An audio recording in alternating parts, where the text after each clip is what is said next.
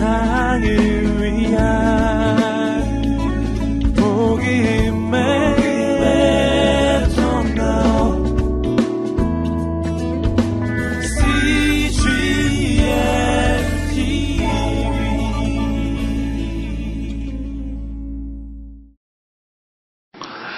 공생애를 시작하신 예수님께서 제일 먼저 어, 시작하신 일은 하나님의 말씀을 가르치시는 일이었습니다. 그리고 제자를 삼아 함께 생활하시는 것이었습니다. 기적을 일으키시는 일이 아니었습니다. 기적을 일으키시는 일은 진리를 가르치시고 그리고 제자를 삼아 그들로 더욱 확실히 믿게 하시는 그 목적을 위해서 보충적인 역할로 행하셨던 것입니다. 사단이 유혹한 것의 핵심은 진리를 가르치는 일 필요 없다. 또 제자를 삼아서 골치 아프게 사람들과 함께 생활하는 일 필요 없다. 결국 사람들로부터 고난받고 십자가에 못 박히는 일 필요 없다.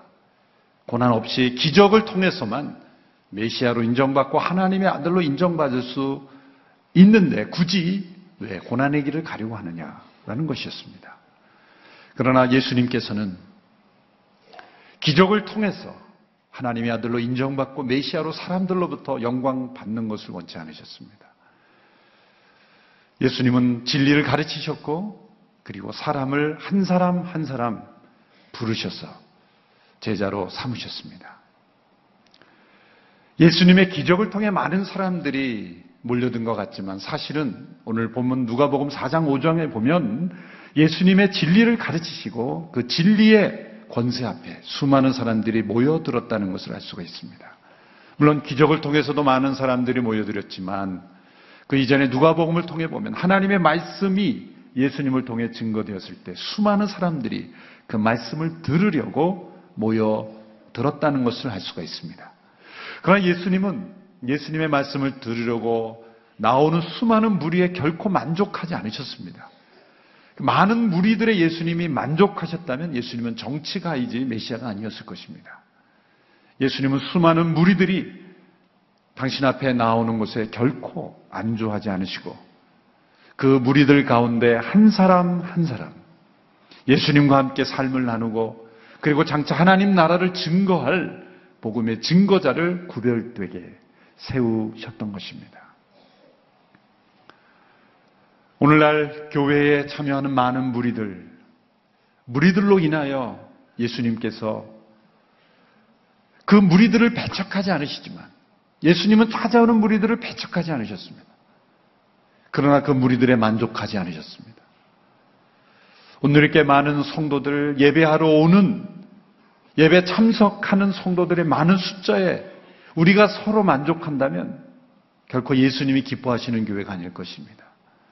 예수님이 그 가운데서 한 사람 한 사람을 부르셔서 제자로 변화시켰던 것처럼 우리 한 사람 한 사람이 예수 그리스도의 제자로 변화되지 않는다면 주님이 기뻐하시는 교회가 아닐 것입니다. 예수님은 그 많은 무리들 가운데 소수의 제자들을 구별하셔서 예수님과 함께 있게 하시고 그들과 삶을 나누시고 그들을 변화시키셔서 온 세상에 복음을 증거하는 사역자로 예수님이 그들을 훈련시키셨던 것입니다. 이 무리 가운데 예수님의 첫 번째 그 제자들, 예수님의 그 핵심 그룹들을 형성할 사람들을 예수님이 찾으신 곳은 갈릴리 베세다였습니다. 여러분이 만약 온 인류를 변화시킬 위대한 프로젝트를 시작한다고 할 때 예수님은 어디에서 예수님 여러분의 동력자를 찾으시겠습니까? 그 당시에 그래도 이스라엘을 움직일 수 있는 팔레스타인을 움직일 수 있는 도시는 예루살렘이었습니다. 그곳에서는 니고데모와 같이 또 가말리엘과 같이 지성적으로 다각도로 잘 훈련된 그런 훌륭한 바리새인들, 훌륭한 지도자가 될 수 있는 소위 엘리트들이 많이 있었던 도시였습니다. 근데 예수님은 예루살렘에서 그들의 예수님의 첫 번째 제자 그룹을 찾지 않으셨습니다. 갈릴리의 베세다, 베세다는 어부들의 집, 어부들의 도시라는 그런 뜻이죠.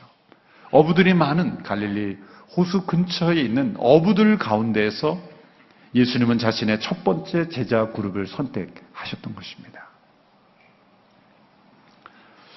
왜 예수님께서 예루살렘의 젊은 바리새인들 훌륭한 그런 지도자가 될 수 있는 젊은이들 가운데 그 첫 번째 제자 그룹을 찾지 아니하시고 갈릴리의 베세다의 어부들로부터 그 첫 번째 제자 그룹들을 부르셨을까요? 우리는 여기에서부터 큰 은혜와 도전과 감동을 받아야 합니다. 세상은 잘 준비된 사람을 찾죠. 또 그런 가능성 있는 사람을 찾죠. 그럼 하나님께서는 사람들이 보기에도 준비되어 있지 않고 사람들이 보기에도 가능성이 없어 보이는 그런 사람들에게서도 하나님 위대한 가능성을 창조하시는 분이십니다. 하나님께서는 너무나 지극히 평범한 사람들을 위대한 하나님의 사람으로 인류를 변화시키는 사역자로 변화시킬 수 있는 그런 분이십니다. 사람들이 사람을 변화시키는 것은 한계가 있습니다. 그러나 하나님이 택하신 사람을 변화시키는 데는 한계가 없습니다. 어부라는 직업을 무시하는 게 아닙니다. 하나님은 이 베드로와 같이 지성적인 훈련이 부족했던 사람일지라도 사도행전에 보면은 이 베드로가 설교하는 걸 보고 주변 사람들이 다 놀래죠. 베세다 출신의 어부였던 베드로가 구약의 말씀들을 인용해서 진리의 말씀을 증거하는 걸 보고 주변 사람들이 다 놀랍니다. 아니 수천 명들을 주 앞에 나오게 하는 위대한 성령의 사역자요 말씀의 사역자로 하나님은 베드로를 변화시켰던 것입니다. 나의 능력이 중요한 것이 아니라 하나님께 붙들렸는가가 중요한 것입니다. 하나님은 그 어떤 사람이라도 부르시면 그 사람을 통해서 일하실 수 있는 하나님이시다. 그를 보여주시기 위해서 예루살렘에 잘 준비된 젊은이들 가운데 제자를 찾기보다는 갈릴리의 어부들 가운데 예수님의 첫째 제자 그룹을 형성하셨다. 또 한 가지 이유가 있습니다. 그것은 예수님의 제자들이 앞으로 행할 그런 일들의 성격을 어부라는 직업이 잘 보여주기 때문입니다. 예수님께서 오늘 본문 10절에서 베드로를 부르신 이후에 뭐라고 말씀하셨습니까? 두려워하지 마라. 내가 이제는 사람을 낚을 것이다. 사람을 낚을 것이다.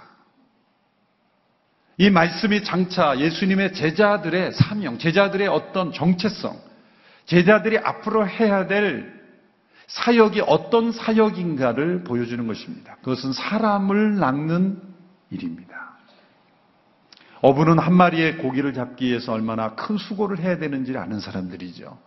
밤새도록 그물을 내리고 그 바다의 찬바람을 맞고 그 생선의 비린내를 맡고 그물을 씻는 한 마리 한 마리의 고기를 잡기 위해 얼마나 큰 수고를 해야 되는지를 아는 사람들이 바로 어부들입니다.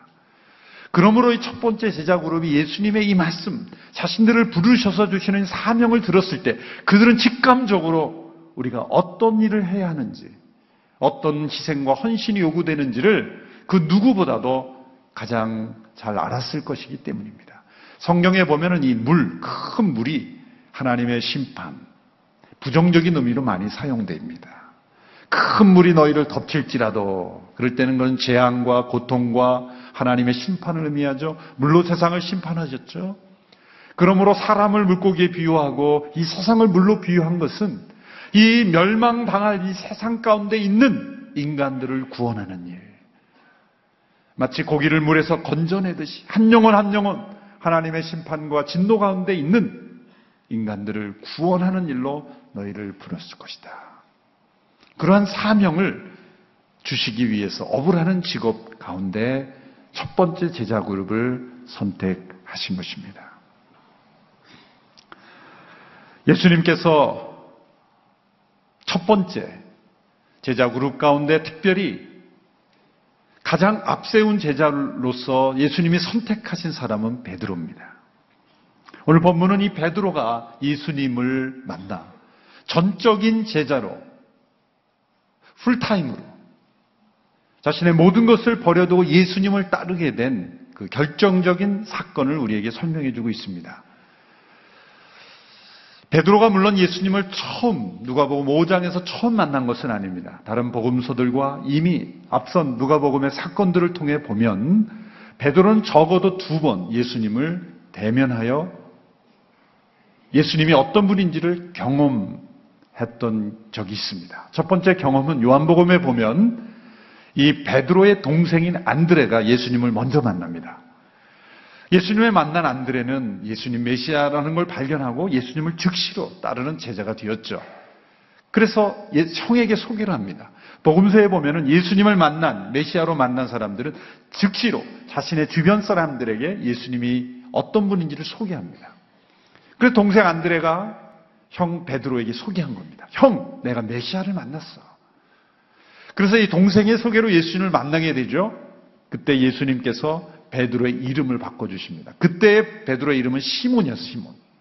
누가 보면 보면 그래서 베드로한 이름이 안 나오고 시몬. 사장에도 시몬이 나오죠. 예수님이 만나자마자 이 시몬의 이름을 바꿔줍니다. 장차 내 이름을 개발하리라. 개바는 이 베드로, 우리는 베드로로 알고 있지만 이 개바는 베드로의 아람어식 발음이죠. 개바라리라. 같은 뜻입니다. 개바, 베드로 같은 뜻입니다. 반석, 바위라는 뜻이죠. 우리에게는 베드로가 친숙한 이름이지만 그 당시에도 이 개바, 베드로라는 이름은 알려지지 않는 아주 익숙하지 않은 이름이었다 그럽니다. 그 우리 식으로 말하자면 너는 장차 바위가 될 것이다. 그러니 이 베드로가 기분이 좋았겠습니까? 안 좋았겠습니까? 저라면은 그런 느낌이 들었을 거야. 당신이 누군데 내 이름을 함부로 바꿔? 사실 그렇게 썩 기분이 좋진 않았어요. 그런데 구약적인 유대인들, 우리 입장에서는 그렇지만 구약적인 그 배경 속에서 만일 베드로가 구약을 성실하게 읽고 이해한 사람이었다면 그건 엄청난 사건이에요. 예수님의 제자들 가운데 예수님이 이름 바꿔준 사람이 있습니까? 구약에 보면 하나님께서 한 사람을 이름을 바꿔주실 때는 그 사람 보통 사람이 아닌 거예요. 특별한 계획이 있는 사람이에요. 그리고 이름은 하나님이 바꿔주시는 겁니다. 하나님이 바꿔주시는 겁니다. 예수님이 시몬의 이름을 개발하리라 한 것은 예수님 하나님이시라는 거예요. 그리고 그 사람은 하나님의 역사에 있어서 귀하게 쓰임 받을 대상이라는 것을 설명해 주는 거예요. 베드로는 아마 느낌이 이상했을 거예요. 이분이 왜 나의 이름을 바꿀까? 그러나 성경에 보면 즉시로 예수님을 따르지 않았습니다. 그러고 나서 누가 보면 4장에 보면은 저희가 스킵했지만 오늘 보면 5장 이전의 사건 보면 4장 38절 39절에 보면 예수님께서 시몬의 장모의 열병을 고쳐주십니다. 시몬의 장모가 베드로의 장모가 열병에 걸려서 중병에 걸렸을 때 사람들의 간청을 받고 예수님이 그 집에 가셔서 그 병을 고쳐주십니다. 마가복음엔 이것이 1장 후반부, 2장 초반부에 기록이 되어 있죠. 그래서 수많은 사람들의 질병을 고쳐주시는 것을 베드로는 목격했을 겁니다. 장모님의 질병을 고쳐주는데 베드로가 모른 체할 리가 있겠습니까? 적어도 베드로는 이미 예수님을 두 번 대면하여서 예수님이 어떤 분이시라는 것, 그리고 그분의 능력이 어떤 분이라는 것, 그분의 권세가 어떤 권세라는 것을 이미 경험했습니다. 그리고 오늘 누가 보면 5장에서 예수님을 만나는 세 번째 만남의 장면이라고 말할 수가 있는 것입니다. 베드로는 예수님이 훌륭하신 분이라는 건 잘 알고 있었습니다. 때로는 질병을 고치는 능력이 있는 권세 있는 분이라는 것도 알았습니다. 수많은 사람들이 예수님의 말씀을 듣기 원하는 그러한 능력 있는 권세 있는 진리를 가르치시는 이라는 분이라는 것도 그는 잘 알고 있었습니다. 그런데 오늘 본문은 누가 보면 5장 1절 2절을 보면 갈릴리 호수가의 수많은 사람들, 게네사렛 호수라고 되어 있는데 게네사렛은 갈릴리 호수의 옛 지명입니다. 우리가 지금은 서울이라 그러지만 예전에는 한양이라고 그러지 않습니까? 그런 것처럼 이 시간이 흘러감에 따라 지명이 다른데 그래서 옛날 단어를 그냥 쓰는 분들이 있죠. 게네사렛, 디베리아, 디베리아는 이제 헬라 시대에 붙여진 이름이고 갈릴리 다 같은 이름입니다. 그 갈릴리 호수에서 많은 사람들이 예수님께 몰려들어서 말씀을 들으려고 일절에 보면 모여들었지만 베드로는 그물을 싣고 있는 어부들 가운데 있었다는 것이죠. 아직까지 베드로는 예수님을 동생 안드레처럼 가까이서 따를 만한 그런 마음도 그런 이유도 발견하지 못한 것입니다.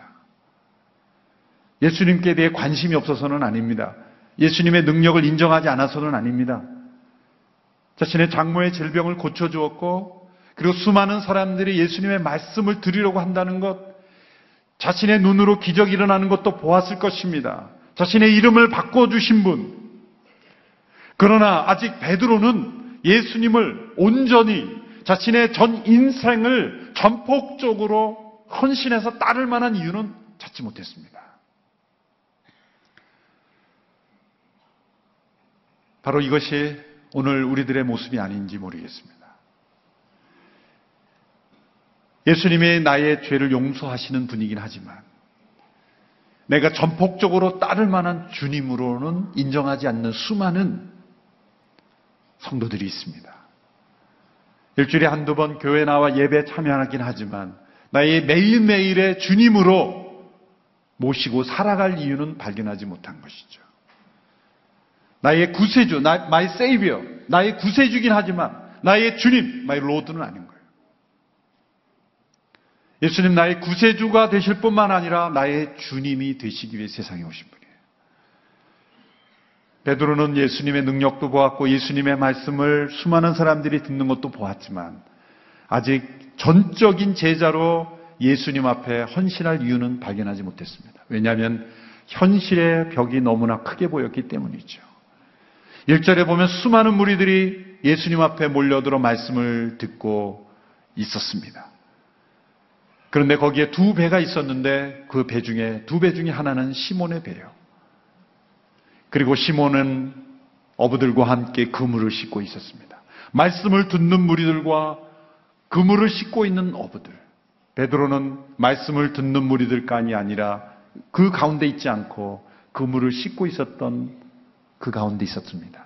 예수님께서 말씀을 가르치기 위해서 시몬의 배에 오르셔서 조금 뛰기를 청하여 거기서 가르치셨다는 거예요. 그러니까 시몬의 배를 강대상으로 삼으셨다는 거예요. 사람들이 너무 많이 올려보니까 사람들, 군중들과 거리를 떼기 위해서 배로 약간 거리를 띄우신데 예수님께서 시몬의 배에 오르셨다는 것이 주목해야 하는 것입니다. 예수님은 시몬을 찾아오셨고 시몬을 포기하지 아니하시고 시몬을 제자 삼기 위하여 시몬을 의도적으로 다가오신 겁니다. 말씀을 다 마치신 이후에 예수님께서 이제 시몬에게 이렇게 말씀하십니다. 깊은 데로 가서 그물을 내리라. 깊은 데로 가서 그물을 내리라. 이 말씀은 당황하게 하는 말씀입니다. 따르기에는 현실적으로 매우 어려운 말씀입니다. 자, 베드로는 지금 어부들과 함께 뭘 하고 있습니까? 그물을 씻고 있었습니다. 그물을 씻는다는 것은 일과가 끝났다는 겁니다. 그물을 내리는 것도 힘들지만 그물을 씻는 건 더 힘듭니다. 고기만 올라오는 게 아니죠. 호수 바닥에 있는 많은 쓰레기들이 같이 올라올 겁니다. 해초들이 같이 올라올 겁니다. 그물을 깨끗하게 씻어야 또 그물을 내릴 수가 있는 겁니다.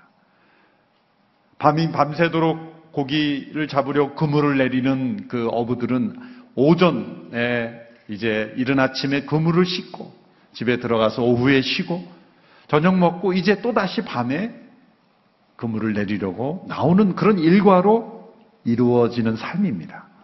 여러분 육체 노동을 하는 사람에게는 신체 리듬이 굉장히 중요하다. 자야 될 때 자야 하고 먹어야 될 때 먹어야 합니다. 어부는 일종의 그런 육체 노동으로 하는 그런 직업이죠. 그러므로 빨리 씻어야 될 때 씻고 쉬어야 될 때 쉬어야 됩니다. 그래야 또다시 내일 일할 수가 있는 거예요. 오늘은 고기를 못 잡을지라도 내일을 고기 잡으려면 이제 쉬어야 될 시간에 쉬어야 되는 거예요. 그런데 예수님께서 깊은 데로 와서 그물을 내리라. 그것은 아침이었습니다. 수많은 사람들의 말씀을 듣고 마친 이제 그물을 다 씻어서 접어서 들어가려고 하는 그때에 그물을 내리라고 하는 것이죠. 일단 시점이 맞지 않아요. 시점이 맞지 않습니다. 집에 가야 될 시간에 그물을 다시 내리라는 거예요. 더부의 상식으로 보면은 이 고기들은 밤에는 이 수면 위로 이렇게 올라와서 잡기가 쉽죠. 그래서 밤에 주로 잡는 거죠. 아침에 해가 뜰 때는 깊은 곳으로 들어가기 때문에 잡기가 어렵죠. 아주 깊은 곳까지 그 어, 그물을 내려서 오늘날 같이 이렇게 저인망으로 해서 그 고기를 잡, 을수 있는 많은 그런 장비들이 발달하지 않은 그런 시대에 아주 깊은 곳에 있는 고기를 잡는다는 것은 어려운 일입니다. 더군다나 지금 베드로는 밤새도록 그물을 다 내려봤어요. 갈릴리 호수를 가보신 분은 알겠지만 호수가 이렇게 큰 호수가 아니죠. 보면은 한눈에 다 보이는 그런 호수입니다. 밤새도록 다녔다는 것은 다녀볼 만한 데는 다 다녀봤다는 거예요.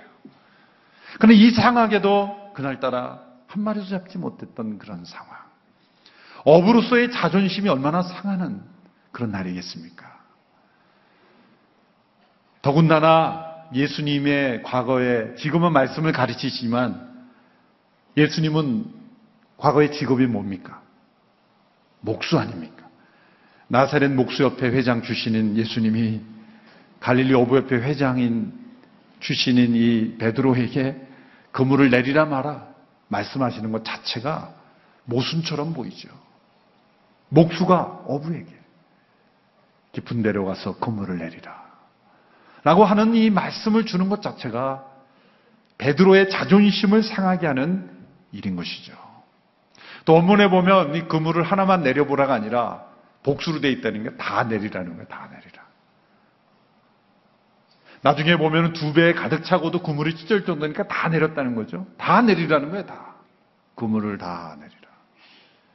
이것은 상식이나 경험이나 상황적으로나 또 자존심으로 볼 때나 할 수 없는, 있을 수 없는 그러한 말씀인 것입니다. 그런데 베드로가 정말 놀라운 결단을 내립니다. 한 번도 어쩌면 해보지 않았던 지금까지 베드로의 어떤 경험이나 상식이나 인성으로는 할 수 없는 그런 결단을 내리죠. 베드로가 어떤 결단을 내립니까? 5절을 보십시오. 우리 5절 말씀 우리 같이 한번 읽겠습니다. 시작. 시몬이 대답했습니다. 선생님, 저희가 밤새도록 애썼지만 아무것도 잡지 못했습니다. 그러나 선생님의 말씀대로 제가 그물을 내려보겠습니다. 현재 상황을 고려해서 베드로가 상식적으로 대답하면 당연히 노 아닙니다. 말도 안 됩니다. 말도 안 되는 말씀 하지 마십시오라고 했어야 합니다. 그러나 베드로는 이렇게 말씀합니다. 밤새도록 애썼지만 아무것도 잡지 못했지만 선생님 말씀대로 그물을 내려보겠습니다. 베드로의 경험과 상식으로 있을 수 없는 결단을 내린 것이죠.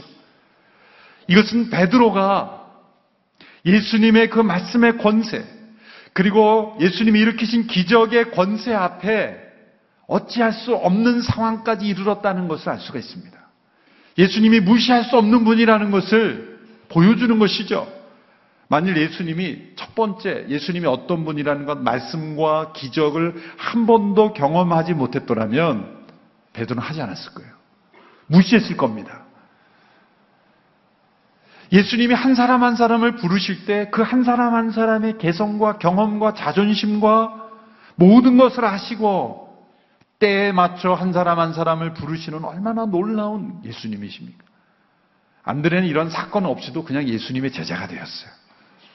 나다나엘은 내가 너를 무화과나무 아래 있을 때 보았노라. 그 한 말씀으로 제자가 되었어요. 그런데 때로는 어떤 사람은 이런 기적, 이런 특별한 인재가 필요할 수도 있습니다. 부르심의 방법은 다른 것이죠.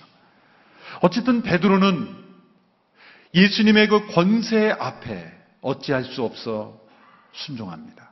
그러나 이 순종은 온전한 순종은 아니었어요. 기쁨으로 예수님이 말씀하신 내가 순종하겠습니다. 그런 온전하고 기쁜 순종은 아니었습니다. 개혁 번역 개혁 개정에서는 이렇게 번역이 됐죠. 여러분이 익숙하게 들었을 겁니다. 말씀에 의지하여 내가 그물을 내리다. 굉장히 경건하고 멋있게 번역을 했어요, 사실은. 그럼 우리말 번역이 조금 뉘앙스가 더 살아납니다. 원래 번역이. 그게 뭡니까? 선생님 말씀대로 해보겠습니다. 해보겠습니다. 이게 아주 번역이 너무 잘 돼 있어요. 말씀에 의지하여 금을 내리겠습니다. 그러면 굉장히 아, 말씀대로 내가 하겠습니다. 그렇게 순종했더니 물고기가 엄청나게 잡혔다. 그런 것을 설명하는 것으로 우리가 생각을 하는데 이 우리말 번역의 뉘앙스는 더 정확해요. 선생님이에요. 말씀대로 한번 해보겠습니다. 해보는 겁니다. 여러분, 믿음의 시작은 처음에 어떻게 내디뎌 보는 거예요. 다 이해하지 못하고, 다 경험하지 못하고, 다 깨닫지 못하고, 다 받아들이지 못해도 해보는 겁니다. 여러분 가운데 성경 66권 다 마스터하고 예수님 믿기로 결심한 분 계세요? 어떤 분은 예수 믿을 때 내가 성경 한 번은 다 읽어야 돼. 열 번은 다 읽어야 된다고 결심하고 아직도 안 나온 분 어딘가 계실 거예요. 어떤 성모님은 그 저한테 인사하는데 목사님 제가 이제 새 가족 과정을 다 마쳤으니 이제 예배 드려도 되지요? 그런 거예요. 그분은 새 가족 과정을 다 마쳐야 예배 드릴 수 있는 자격이 주어진다고 생각했던 것 같아요. 그냥 예배 드리신 분 찔리시죠? 본인이 생각하기에 나는 성경을 다 알아야 또 기독교의 진리를 다 마스터해야 예수님 믿을 수 있다. 물론 정확하게 하는 건 중요하죠. 그러나 우리가 하나님을 다 알고 믿는 것이 아닙니다. 믿어도 다 모릅니다. 그렇기 때문에 시도, 어떤 시도도 필요 없다는 것이 아니라 내 머릿속에 하나님에 대해서 진리에 대해서 완벽하게 알아야만 내가 믿을 수 있다면 아무도 믿을 수 없습니다. 믿음이란 하나님이 우리에게 보여주신 그 계시의 한 진리를 그냥 붙잡고 따라가는 것 뿐입니다. 성경에 나오는 단 한 가지의 진리의 말씀이라도 한번 붙잡고 시도해 보는 겁니다. 해 보는 겁니다. 믿어 보는 거예요. 그럴 때 믿음은 하나하나 더 깊어지고 넓어지고 풍성해진 세계로 들어가는 거예요. 말씀대로 해보겠습니다. 말씀대로 해보는 믿음. 이것이 베드로에게 있어서는 장점이에요. 그래서 베드로는 우리에게 없는 그러한 그런 그 장점이 있죠. 그래서 무리를 걸어봤잖아요. 무리를 걸어봤잖아요. 배 밖으로 발을 내려봤잖아요. 해보는 겁니다. 여러분이 해보는 믿음이 여러분에게 풍성이 넘치기를 축원합니다. 말씀대로 해보겠습니다. 그러나 베드로의 마음 속에는 온전한 순종과 어떤 기쁨은 없었어요. 왜냐하면 자존심이 얼마나 상했겠습니까?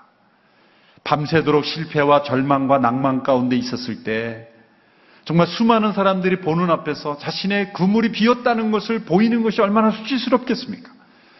갈릴리 호수에서 잔뼈가 굵었던 이 베드로가 아무것도 잡지 못했다는 게 얼마나 자존심 상한 일입니까? 그러나 베드로는 모든 것을 내려놓고 해보기로 결심했다는 거죠. 이때 어떤 일이 일어났어요? 그물이 찢어질 정도로 많은 고기가 잡혔습니다. 기적이 일어난 것입니다. 베드로 이러한 기적이 일어날 줄 꿈에도 생각하지 못했을 것입니다. 바로 이때 그물이 찢어질 정도로 사실 그물만 찢어진 게 아니죠. 베드로의 세계관이 찢어진 거예요. 베드로의 지금까지의 자기를 믿고 경험을 믿고 상식을 믿고 잔뼈가 굵은 이 어부로서의 자신의 자존심을 믿고 살아왔던 베드로의 세계관이 찢어진 거예요. 경험이 찢어진 거예요. 여러분 참된 믿음은 나의 세계관을 찢어버립니다. 우상과 편견과 고집과 자존심과 자기 자신의 의와 경험에 사로잡힌 나의 세계가 찢어져야 진정 믿음의 세계로 들어가는 거예요. 믿음은 하나님을 나의 세계 속에 가두는 게 아닙니다. 하나님이 내 인생에 찾아오신다면, 하나님의 임재가 내 인생에 찾아온다면, 주님의 임재로 내 인생에 기적이 일어난다면, 나의 인생, 나의 세계관, 나의 경험은 그냥 있을 수 없어요. 찢어지는 거예요. 그물이 찢어지는 거예요. 이거는 예수님께 상징적으로 우리에게 보여주시는 거예요. 내가 나의 길을 따라온다면 너의 그물은 항상 찢어질 것이다. 나의 인생의 그물이 찢어져야 진정 예수님을 만난 경험이 있는 것입니다. 그런데 이 찢어질 정도로 많이 그물이 고기가 잡힌 이 상황 속에서 베드로가 어떻게 고백하는지를 보세요. 이것이 가장 중요합니다. 5장 8절의 말씀 우리 같이 한번 읽어볼까요? 5장 8절의 말씀 같이 읽습니다. 시작. 시몬 베드로가 이 광경을 보고 예수의 무릎 앞에 엎드려 말했습니다. 주여 내게서 떠나십시오. 저는 죄인입니다. 자, 여러분 보십시오.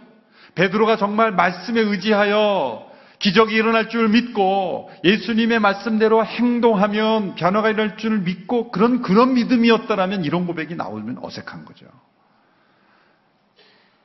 그물이 찢을 정도로 많은 고기가 잡혔다라면 예수님 감사합니다. 역시 말씀대로 순종했더니 기적이 나타났군요. 그렇게 기뻐하는 고백과 찬양이 있어야 되는데 베드로 우리가 생각하기 어려운 당황스러운 고백을 합니다.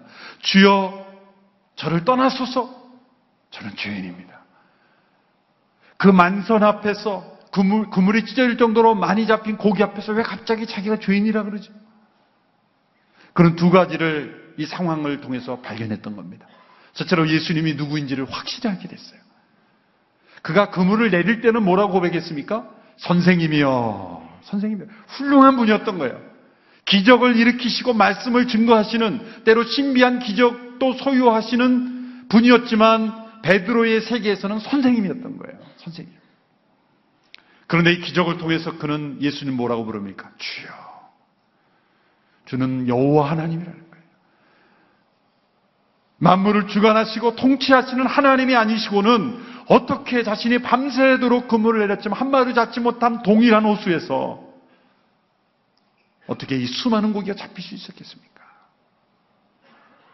베드로가 깊은 데는 그물을 내려보지 않았습니까? 아니죠. 다 베드로가 내려본 데였어요. 고기가 잡히지 않는 시간에 잡힐 수 없는 곳에서 그러나 예수님 말씀대로 해보았더니 기적이 일어난 거예요. 예수님이 한 말씀 하신 거죠. 얘들아 모여라. 물고기에게 다 모여라. 물고기를 주관하시는 그 만유의 주이신 예수님 그분이라는 것을 깨달은 거예요. 그래서 주여 동시에 무엇을 깨달았습니까? 나는 죄인입니다. 나를 왜 떠나달라 그럽니까? 우리가 생각할 땐 주여 저에 가까이 계세요 이렇게 해야 될 것 같은데 왜 나를 떠나라 그럽니까? 여러분 진정한 주님의 임재를 경험한 사람은 그리고 자신이 얼마나 추악한 죄 가운데 있는 있다는 걸 깨닫는 사람은 두려워서 주님의 임재 앞에 설 수가 없는 거예요. 이사야는 내 입술을 태워달라고 배겠죠. 주님의 주님 되심을 깨닫고 나의 죄인됨을 깨닫는 것 이것이 주님의 제자로서의 첫 번째 출발인 것입니다. 이 두 가지 고백이 우리에게 있습니까? 예수님이 주님이시라는 것. 그리고 주님의 임재 앞에 설 수 없는 죄인이라는 것. 베드로와 자존심이 상했고 어쩔 수 없이 행했고 그냥 선생 훌륭하신 분이니까 내가 속는 셈좀 해보자. 어디 한번 해봅시다. 속으로는 예수님 망신당할 수도 있습니다. 그러한 마음이 복잡한 마음이 있었다는 것, 그것이 자기의 죄성이라는 것, 자기 앞에 계신 분이 정말 주님이시라는 것을 인정하지 않았던 베드로의 마음 때문에 그의 죄성을 보게 된 거예요. 우리가 예수님의 제자로 출발하는데 가장 큰 장애물은 무엇입니까? 우리의 자존심이에요. 이 베드로 앞에 나타나신 주님의 임재를 통해서 예수님은 베드로가 얼마나 큰 죄인인지를 깨닫게 하셨어요. 주여 나를 떠나소서 나는 죄인이로소이다. 여러분 날마다 우리가 이런 고백 앞에 정말 하나님이 어떤 분인지를 깨닫고 내가 어떤 죄인인지를 깨닫는 가운데 주님의 부르심 앞에 순종하는 저희들이 되기를 축원합니다. 이러한 베드로의 고백 앞에 예수님께서 베드로에게 제자로 부르시며 사명을 주셨죠. 아까 우리가 함께 살펴본 10절의 말씀 우리 같이 한번 읽어보겠습니다. 10절 시작 세베대의 아들들이며 시몬의 동료인 야고보와 요한도 놀랐습니다. 그때 예수께서 시몬에게 말씀하셨습니다. 두려워하지 마라. 이제부터 너는 사람을 낚을 것이다. 이제 고기를 잡는 어부에서 사람을 낚는 어부로 대전환이 이루어진 겁니다. 예수님의 제자란 사람을 낚는 어부들입니다. 옛날에 어부들이라고 불렀던 사람들이 있었다고 합니다. 매주 매달마다 이들이 모여서 하는 일은 회의실에 모여서 고기잡이에 대한 토론을 하는 일이었습니다. 그들은 보다 새롭고 효과적인 고기 잡는 방법이 없을까 연구했습니다. 비용이 어마어마하게 드는 세계적인, 세계적인 컨퍼런스도 열었습니다. 장비와 정보를 교환하기도 했습니다. 그 아름다운 건물을 지어놓고 세계 고기잡이 센터라고 부르기도 하였습니다. 고기 잡는 일을 장려하기에 별도위원회를 만들기도 했습니다. 멀리 가서 다른 색깔의 고기를 잡는 안건도 내놓고 토론하기도 했습니다. 돈을 아주 많이 들여서 넓은 어부 훈련소를 지어놓고 고기 잡는 법도 가르쳤습니다. 거기서 가르치는 사람들은 모두 어업 박사학위를 가진 사람들이었습니다. 어업의 역사를 공부하기도 하고 수세기 전에 조상들이 얼마나 위대한 어장을 경영해 있는지를 보기 위해 외국에 다녀오기도 했습니다. 그러나 그들이 하지 않는 한 가지 일이 있었는데 그것은 고기를 잡으려고 바다로 나가지 않았다는 겁니다.